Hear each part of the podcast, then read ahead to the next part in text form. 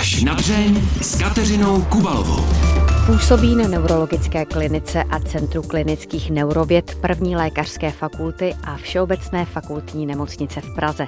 V Centru pro intervenční terapii motorických poruch je zodpovědný za program hluboké mozkové stimulace. Jako odborný poradce se nedávno podílel na přípravě hry Vděk, kterou můžete vidět v Pražském divadle Viola. Naším hostem bude už za chvíli neurolog Filip Růžička. Kateřina Kubalová přeje dobrý poslech. V našem studiu už vítám neurologa Filipa Růžičku. Dobrý den. Dobrý den. Povězte mi hned na úvod, už jste viděl hru v děk, na které jste se jako odborník podílel. Viděl, byl jsem se podívat na premiéře a líbila se mi moc. Jaké to pro vás bylo vstoupit najednou do vlastně úplně jiného světa, do divadla, do světa kumštu? Do úplně jiné bubliny. Hmm. Bylo to pro mě určitě zajímavý. Člověk je hrozně fokusovaný na tu medicínu, jako mým práci a, a tohle bylo samozřejmě něco úplně nového, úplně nová zkušenost. Se tak jako letmo podívat, jak pracuji někde jinde. Jak intenzivní vlastně ta vaše spolupráce s divadlem byla? Jak jste se podílel na přípravě té inscenace? Asi nevím, jestli dokážu posoudit, jak moc jako intenzivní byla. My jsme se sešli s paní režisérkou Martinou Kinskou několikrát předtím a diskutovali jsme o tom, jak pacient třeba z poruchu řeči nebo s nějakým neurodegenerativním onemocněním nebo po cévní mozkové příhodě může vypadat, jak může mluvit, jak může chodit a jaký vlastně je ten celkový obraz. A potom jsem mluvil s herci jednotlivými, snažil jsem se jim zajistit eh, potom vlastně spolupráci spolupráci s naší logopedkou, tak aby opravdu měli zkušenost přímou s pacientem, který má nějakou fatickou poruchu. A byl jsem se podívat několikrát eh, na zkouškách, tak eh, to byla asi takhle rámcové ta spolupráce. Ve hře vděk se mluví hlavně o problémech s afází, což je porucha, která vlastně připraví toho člověka o možnost mluvit i rozumět eh, tomu mluvenému slovu. Jak častá ta afázie je? Je důležité o ní hrát a dovídat se o ní? Afázie je velmi častá, protože hmm. hlavní příčinou afáze jsou mrtvice a v České republice máme 25 až 30 tisíc mrtvic ročně a i podle literatury zhruba 30-40% lidí z mrtvicí budou mít nějakou afázi, mm-hmm. nějakou fatickou poruchu. Ono se ve skutečnosti jedná o nějaký spektrum poruch i různý tíže. To znamená, že když budu sloužit a budu mít tři příjmy, tak eh, určitě jeden, dva příjmy budou mít afázi. Takže je to velice častý.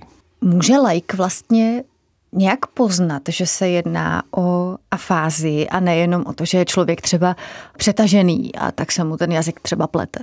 Když eh, ta afáze je těžká pacient třeba nedokáže mluvit nebo komunikovat nebo vůbec nerozumí, tak samozřejmě to pozná, že se něco děje. Ne vždycky může třeba rozpoznat, zase jedná o zmatenost, někdy se to tak jako různě zaměňuje, pacient je zmatený a vlastně přijede potom k nám a my vidíme, že má fatickou poruchu, ale těžkou afázi, to, že pacient přestane mluvit, to může poznat. Ale samozřejmě je potřeba o tom něco vědět že taková porucha může nastat, že může poznat náhle, třeba v souvislosti s mrtvicí. V jakém případě bychom měli třeba spozornit, když u sebe nebo třeba u někoho v okolí spozorujeme, že se něco prapodivného děje třeba s tou řečí? Pokud máme pocit, že se třeba nedokážeme vyjádřit, že nám dělá problém mluvit, nebo že nemůžeme hejbat nějakou končetinou, nebo že nám spadne koutek, a tak to jsou přesně ty příznaky, kdybychom měli myslet na to, že, eh, že se může něco dít. Ten mozek je trochu záhodnější v tom, že v momentě, kdy je postižený, tak ne vždycky si musíme mít vědomi toho, že se něco děje, ale minimálně to okolí by to mohlo rozpoznat a mělo by co nejdřív zavolat eh, nějakou pomoc, protože to hraje opravdu velkou roli.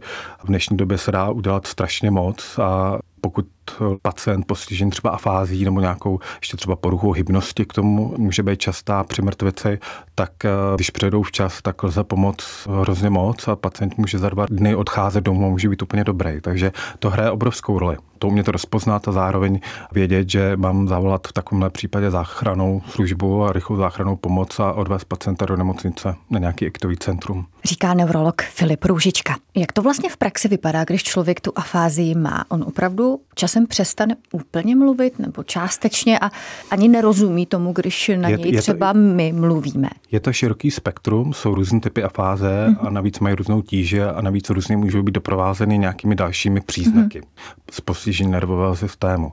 Může to být opravdu tak, že najednou ta mluva se extrémně zpomalí, najednou začne pacient mluvit velice pomalu, má obtíže najít co správné slovo, nevyjadřuje se gramaticky správně, ani nepoužívá vlastně ty správná slova.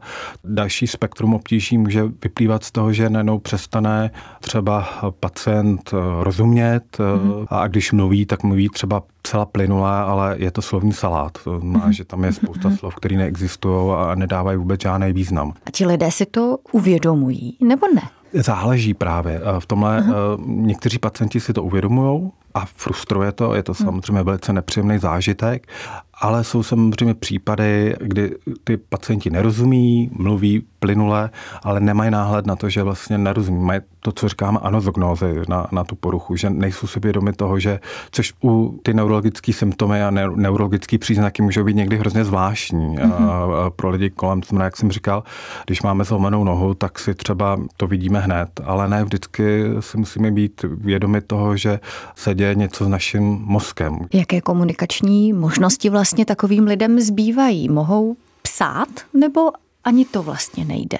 Zase závisí hodně na té fatické poruše, takže se nedá úplně jako zobecňovat, ale ta fatická porucha samozřejmě bývá vidět, když ty lidi píšou. Takže vlastně fatická porucha znamená, že je poškozený ten jazykový kód, ta celá symbolická struktura, která nám umožňuje přetvářet zvuky, dávat jim nějakým způsobem význam, nějakým způsobem je zlukovat a dávat mm. je do věd, a nebo naopak k tomuhle jazykovému kódu rozumět a v momentě, kdy je porušený, tak může být porušeno samozřejmě i písmo. A někdy i písmo, ale čtení může být porušeno zvlášť. Ty příznaky může být velmi variabilní. Nicméně to znamená, že ten člověk se najednou vlastně ocitá v naprosté izolaci. izolaci. Není schopný se domluvit, doptat. Určitě to obrovský, určitě to obrovský hmm. zásah do života. O to hmm. více potřeba reagovat co nejdříve, ať se jedná o akutní onemocnění jako mrtvici, tak samozřejmě, že čím dříve, tím je větší šance zachránit. Hmm, takže se toho dá tkání. zbavit, dá se vyléčit afázie? No určitě. U těch mrtvic mm. lze, pokud pacienti přijdou včas, mm. tak jsou léčební způsoby, jak jim pomoct, jak zprůchodnit mm. postiženou cévu, která je uzavřená a pacient může za den, za dva odcházet celé bez příznaků. V případě, že třeba má fatickou poruchu a potom třeba dál díky logopedické péči rehabilituje, tak se to dá i hodně zlepšit.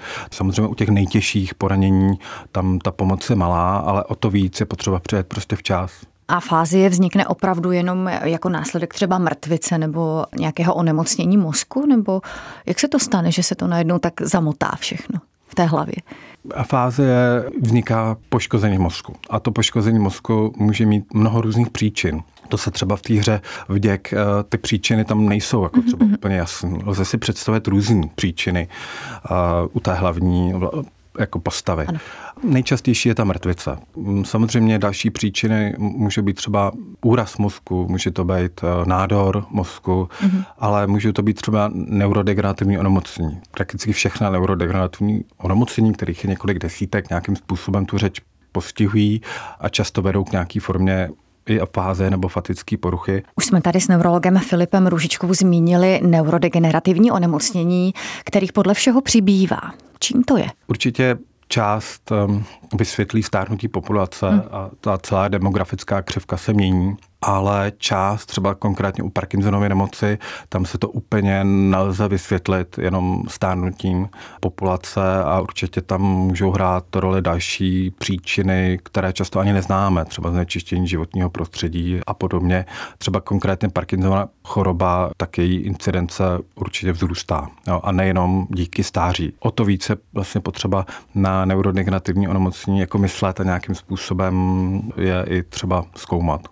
Jak moc za poslední roky posunula ta možnost pomoci lidem, kteří jsou ohrožení, kteří už jsou třeba nemocní? V rámci neurodegenerativních onemocnění je ten vývoj za posledních 15 let neuvěřitelný, i když ne všechno se nějakým způsobem zatím přeneslo do té praxe. To znamená, že i když v současnosti nemáme k dispozici tady u nás léky, které by přímo byly schopni ovlivnit ten vlastní substrát patologický, ten vlastní příčinu neurodegenerativního onemocnění, tak i to, že včas třeba vlastně změníme životní návyky, protože řada faktorů a rizikových faktorů je ovlivnitelný naším chováním, tak to může minimálně oddálit ty stavy bezmocnosti a stavy, kdy nejsme schopni se sami o sebe postarat. To znamená, to je jeden aspekt poznání rizikových faktorů neurodegenerativního onemocnění. Další aspekt je, že se vlastně posouvají diagnóza nebo ten koncept mm-hmm. toho, jak diagnostikujeme neurodegenerativní onemocnění, se posouvá do stále časnějších vlastně fází. A úplně optimální by bylo, kdybychom byli schopni poznat neurodegenerativní onemocnění ještě vlastně, než člověk pocituje jakýkoliv příznaky a je jakoby vidět. A tady si myslím, že k tomu se pomalu určitě posouváme. A další věc je fakt samozřejmě umět léčit cíleně a neurodegenerativní onemocnění nějakou léčbou, která je přesně schopna zacílit ten vlastní patofyziologický proces, který se v mozku děje a i tady ten vývoj a výzkum je nesmírně zajímavý a v současnosti jsou schváleni nějaký léky, které mají ten potenciál nějakým způsobem v Americe, nějakým způsobem do toho onemocnění zasáhnout cílenějším způsobem. Ten vývoj je fascinující. Jeden směr je umět rozpoznat včas to onemocnění, umět třeba předpovídat vývoj toho onemocnění mm-hmm. a mhm. druhý směr je umět nějakým způsobem léčit jak přímo ty příčiny, které vedou k tomu onemocnění, anebo umět daleko lépe i léčit třeba symptomy což třeba u Parkinsonovy choroby souvisí s vývojem hluboké mozkové stimulace, což je takový specifický v léčbě vlastně Parkinsonovy choroby, což je druhá nejčastější neurodegenerativní onemocnění po Alzheimerově chorobě. My si o téhle metodě určitě za chvíli něco povíme, ale povězte mi ještě něco k té prevenci. Mohlo by to třeba v budoucnu být tak, že třeba lidé po čtyřicítce by si našli svého neurologa a za ním zašli a preventivně zjistili, jestli náhodou nepatří do nějaké rizikové skupiny a já, tím by se ten počet já, já si myslím, onemocnění že, no, potom přesně, třeba rapidně přesně snížil? Tak, no přesně takový je cíl, jako úplná mm-hmm. změna, změna konceptu, umět vytipovat ty lidi, kteří by byli ohrožený. Kdo by si měl dát speciální třeba pozor? U každého onemocnění je to trošku jiné, ale ono důležité je říct, že neurodegenerativní onemocnění, ten vlastní biologický substrát, ty změny, tak v tom mozku se odehrávají třeba 15-20 let předtím, než ten pacient má příznaky třeba Parkinsonovy nemoci, že to mm-hmm. trvá.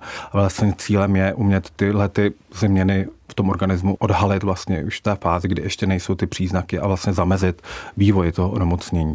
A kdo je ohrožený, tak určitě tam hraje roli genetika, nějaké genetické pozadí, hraje tam roli věk, ale umět to rozpoznat, eh, třeba cílem by bylo umět eh, mít markery, jak třeba neurozobrazovací, tak třeba krevní, že vám lékař nabere krev a z té krve bude schopen poznat, jo, tady byste možná byli mm-hmm. ohroženi, měli bychom to ještě dovyšetřit, měli bychom udělat další vyšetření a v případě, že se potvrdí, že by se u vás mohl za pět, za deset let rozvíjet eh, neurodekratní proces, tak tady vás začneme léčit. Si myslím, že k tomuhle spějeme a to je úplná změna konceptu, je to hrozně zajímavý a byl by to úžasný, kdybychom to měli k dispozici co nejdříve.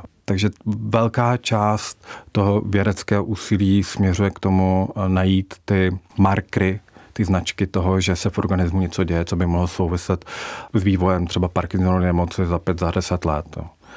Což by mělo obrovský dopad, nejenom na tom, že by se třeba to onemocnění bychom mohli zpomalit nebo nějakým způsobem ovlivnit. Třeba změna životního stylu, pohyb a podobně, tak jako může ovlivnit riziko, vývoj posunout vznik eh, onemocnění třeba o pár let později. A i to má velký význam. I, i to málo, proto hmm. i teď vlastně má význam, že když máme pacienta, který víme, že má třeba časný stádium Parkinsonovy nemoci, doporučovat nějaký eh, jako režim třeba pohybový a tak dále, ten pohyb má jako velké roli, anebo se snažit naopak ty rizikové faktory vzniku neurodegenerativního onemocnění nějakým způsobem taky řešit, protože to potom má vývoj za 5-10 let na kvalitu toho života no, velký. Takže i teď časná diagnostika neurodegenerativního onemocnění má kvůli tomu význam, protože máme co dělat. Jako je, je celá řada, jak to ovlivnit, jak třeba se posunout ty stádia, kdy ty lidi jsou nemohoucí taky posunout prostě o pár let později, tak ty možnosti jsou už jenom třeba změnou životního stylu. Říká neurolog Filip Růžička. Neurolog Filip Růžička mě tady před vysíláním eh, překvapil větou, že jedna z jeho pacientek s Parkinsonovou chorobou nedávno porodila miminko. Jak eh, moc mladých lidí se Parkinsonova choroba týká? Možná podobně jako spousta posluchačů jsem měla tuhle tu chorobu spojenou se staršími ročníky. Jak to je? A... Tak v České republice máme asi 30 až 50 tisíc pacientů hmm. s Parkinsonovou nemocí a 5 až 10 hmm.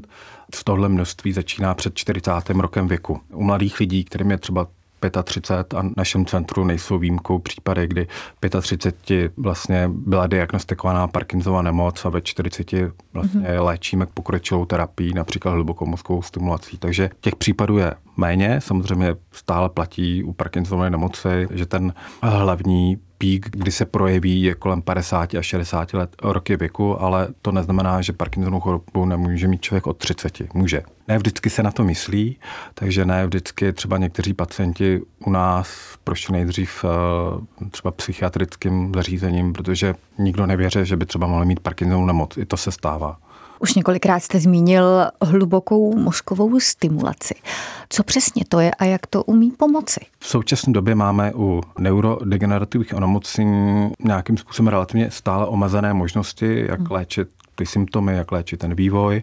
Parkinsonova nemoc, tam jsou také omezené, ale trochu se liší v tom, že máme k dispozici právě hlubokou mozkovou stimulaci, která spočívá v tom, že se do mozku správně vybraných pacientů, ten výběr je jako poměrně komplikovaný a pacienti prochází řadou různých vyšetření, tak um, že se implantují do určitých jader mozku, klouby mozku, mozkové tkáně, elektrody na obou stranách, do každé hemisféry jedna, které jsou potom fixovány ke kalvě, ke kosti a s takovým spojovacím kablíkem jsou spojeny s neurostimulátorem, který my můžeme nějakým programovat. A ta hluboká mozková stimulace vlastně umí udělat to, že ten mozek pracuje efektivnějším způsobem. Ten mozek, který je ovlivněný tím neurodegenerativním onemocněním, tím, že tam mozku chybí v úvozovkách dopamin, tak to vytváří nějaké změny, jak jednotlivé oblasti mozku mezi sebou komunikují a my jsme schopni díky té hluboké mozkové stimulaci vlastně učinit tu komunikaci daleko jako efektivnější a bližší tomu zdravému stavu. Samozřejmě neléčí to tu chorobu tak, že by jí byl schopný zastavit. Ta běží furt, ale pomůže velmi efektivně u většiny pacientů vlastně schovat léčit ty příznaky toho onemocnění, takže eh, samozřejmě je cílem, aby alespoň po nějakou dobu je to onemocnění co nejméně omezovalo a jejich kvalita života se blížila vlastně kvalitě života zdravých lidí. Takže je to vlastně velmi účinná metoda, která nám spolu s léky umožní vlastně daleko lépe a efektivně jako řešit Parkinsonovu nemoc. Ono nejde jenom o tu operaci, tam je potom dlouhá fáze, kdy je potřeba ty pacienty nastavit, správně vlastně modulovat ten mozek tím žádoucím způsobem, je potřeba to vybalancovat z léky, ty léky většina pacientů bere nadále, ale když se to povede, tak to může být jako velmi, velmi účinný. Alespoň na nějakou dobu, ale i 5-10 let jako hraje roli. I 5-10 let, když nemáte, ty příznaky vás neobtěžují nebo obtěžují minimálně, i to má velký význam pro ty lidi. Vy jste tady už na začátku říkal, že je naprosto nezbytné přijít včas aby se dalo něco dělat. Co je hlavní příčinou toho, že lidé včas nepřijdou? Myslím si, že to je nazírání na ty neurologické onemocnění aha, a na ten mozek, že nějakým způsobem umíme si představit, jak vypadá zlomená noha, umíme si představit, jak vypadá třeba možná nádor nebo kožní onemocnění, ale vlastně přece jenom ty symptomy a příznaky poškození mozku nám možná trošku jakoby unikají a je to pro nás vzdálené a jsou i třeba málo srozumitelné. Ty nebo je možná třeba nechceme vidět, bojíme se jich. A nebo je třeba nechceme hmm. vidět, nebo jak jsem říkal, je nevidíme, protože to ovlivňuje náš mozek a hmm. vlastně hmm. ten způsob, jak nazíráme na sebe, je ta funkce mozku, která může být eh, onemocněním hmm. jako poškozená. Že to na sobě nepoznáme, že to, na sobě to řeknu nepoznáme. jednoduše. To znamená, myslím si, že právě tak jako divadelní hry, jako je vděk a podobně, Hmm. A i různé filmy, které se teď v poslední době jako objevují, je, je, je hrozně jako super, eh, že to může pomoct um, si uvědomit, jak vlastně neurologické onemocnění můžou vypadat a jak říkám, čím dřív se přijde k lékaři, tím ten lékař může víc a víc pomoci. Takže to jako má obrovský význam. Povězte mi, proč vy jste si vlastně vybral mozek a neurologii jako svůj celoživotní obor. Co vás k tomu vedlo? Možná proto, že od začátku mi ten mozek připadal uh, úplně hrozně jako fascinující hmota, že vlastně celý náš život se odehrává bez nějakého přehánění v našem mozku. Hmm. Takže mi připadalo jako strašně zvláštní a hrozně fascinující takovouhle hmotu, jako nějakým způsobem se o tom něco dozvědět a vlastně pracovat v tom oboru a myslím si, že je to jako fascinující, že v tom rozměru relativně malém, necelý kilo a půl, vlastně se odehrává celý náš život. Je mi jasné, že asi úplně jinak prožíváte příběhy pacientů jako lékař. Prožíváte je, nebo můžete si to dovolit, je prožívat i lidsky? Nebo to určitě, nejde? Určitě. A zvlášť u třeba pacientů v našem centru pro léčbu Parkinsonovy nemoci, tak ty pacienty znáte 10-15 let. Není to tak, jak že někoho ošetříte a už ho hmm. nikdy nevidíte, ale samozřejmě vnímáte ten jeho život o něco širších rozměrech a vlastně i to, jak jakým třeba to onemocnění zasahuje do toho života, takže určitě to lidsky prožíváte a máte i o to jako větší třeba radost, když se vám podaří tomu pacientovi pomoct, že třeba správně indikujete hlubokou mozkovou stimulaci, všechno se povede, zavedete, správně ho nastavíte a pacient je naprosto spokojený, říká, že ho to vrátil o 10 let zpátky, že prakticky nevnímá vlastně Parkinsonovu nemoc, tak to je skvělý pocit. Takže určitě vnímáte to i z toho lidského hlediska, nepochybně. U neurodegenerativních chorob já si vždycky kladu otázku, pro koho je ta věc těžší. Pro člověka, který něco takového prožívá, nebo pro ty lidi v jeho okolí, kteří vidí, jak se jim najednou ztrácí, jak člověk, kterého dlouhá léta znali, je najednou někým úplně jiným. Jak to vidíte vy? Asi se nedá jako zobecňovat, jako záleží. Záleží hmm. na tom typu neurodegenerativního onemocnění Samozřejmě pokud se pacient uvědomuje, že třeba nemůže chodit tak, jak chodil dřív, že je stuhlej, že má třes, spoustu věcí, které mu vadí, tak si to dobře uvědomuje a limituje toho jeho životě a je to pro ně velmi frustrující. Ale samozřejmě, že i pro tu rodinu je to taky velká zátěž a je to zásah do, do života jak toho pacienta, tak té rodiny co víc, jako záleží, ale jako, za, jako samozřejmě zásah je to velký. A to nejenom u neurodegenerativních nemocnění, ale i třeba u pacientů, kteří mají těžší uh, mozkovou příhodu, hmm. tak samozřejmě to velký, ať, ať už jakýhokoliv typu, tak je to samozřejmě velký zásah, který se nevyřeší během týdne, ale ovlivní to už na trvalé třeba život toho pacienta nebo život té rodiny. O to více právě potřeba se snažit třeba vznik neurodegenerativních nemocnění nebo vůbec vznik uh, mozkové příhody zamezit nebo, nebo oddálit. Takže o to víc, protože to opravdu má velký vliv na náš život. Honí se vám někdy hlavou myšlenky, co když jednou budete na opačné straně toho stolu? To se mi honí hlavou určitě a Určitě. Je vlastně těžký si to představit, když je člověk zdravý, tak má samozřejmě tu realitu trochu jinak, než když je, když je nemocný. To tak máme všichni, jo, i lékaři. Ale samozřejmě, že se to může stát a spíš mi taková děsí taková možná jako věc, že člověk v určitý fázi, aniž by si toho všiml, tak vlastně může ztrácet kontrolu nad svým vlastním životem, což mi připadá tak jako smutný, že to tak je, že si přestaneme úplně vnímat správně sami sebe a svoje okolí a že vlastně najednou vlastně tu kontrolu prostě nebudeme mít nad svým životem. Já se obloukem vrátím tam, kde jsme začali, a sice na ta divadelní prkna. Kdyby vás eh, teď někdo na to jeviště postavil a řekl vám tak, a teď můžete lidem něco říct, co by to bylo? že zdraví našeho mozku jako vlastně definuje kvalitu našeho života a že bychom na zdraví našeho mozku měli myslet, protože to úzce souvisí s naším životem. A to si myslím, že je asi to nejdůležitější poselství, že to není tak jako něco jako mimo. Někdy člověk říká, tak na něco musím umřít a tak, jak se tak jako obvykle říká, ale, ale to jsou prostě slova, protože když dojde potom na to onemocnění, tak si všichni strašně diví. Tak znamená, že opravdu ten náš život je definovaný opravdu zdravím našeho mozku a měli bychom se maximálně o to starat a v případě, že se něco děje s naším mozkem, tak bychom měli jednat co nejrychleji. A měli bychom to umět i rozpoznat. To je taky to nej, asi nejdůležitější poselství, což myslím, že se snažíme všichni jako sdělit vlastně i vlastně neurologové a psychiatři, že to je něco hrozně důležitého pro kvalitu našeho života a je zdraví našeho mozku. Říká v závěru pořadu až na dřeň neurolog Filip Růžička. Moc děkuji, že jste přišel. Mějte se moc krásně a nashledanou. Já děkuji za pozvání. A já ještě dodám, že pořad až na dřeně si můžete poslechnout také v podcastových aplikacích a připravený je i videozáznam z natáčení. Kateřina Kubalová se těší na slyšenou zase za týden. Mějte se krásně.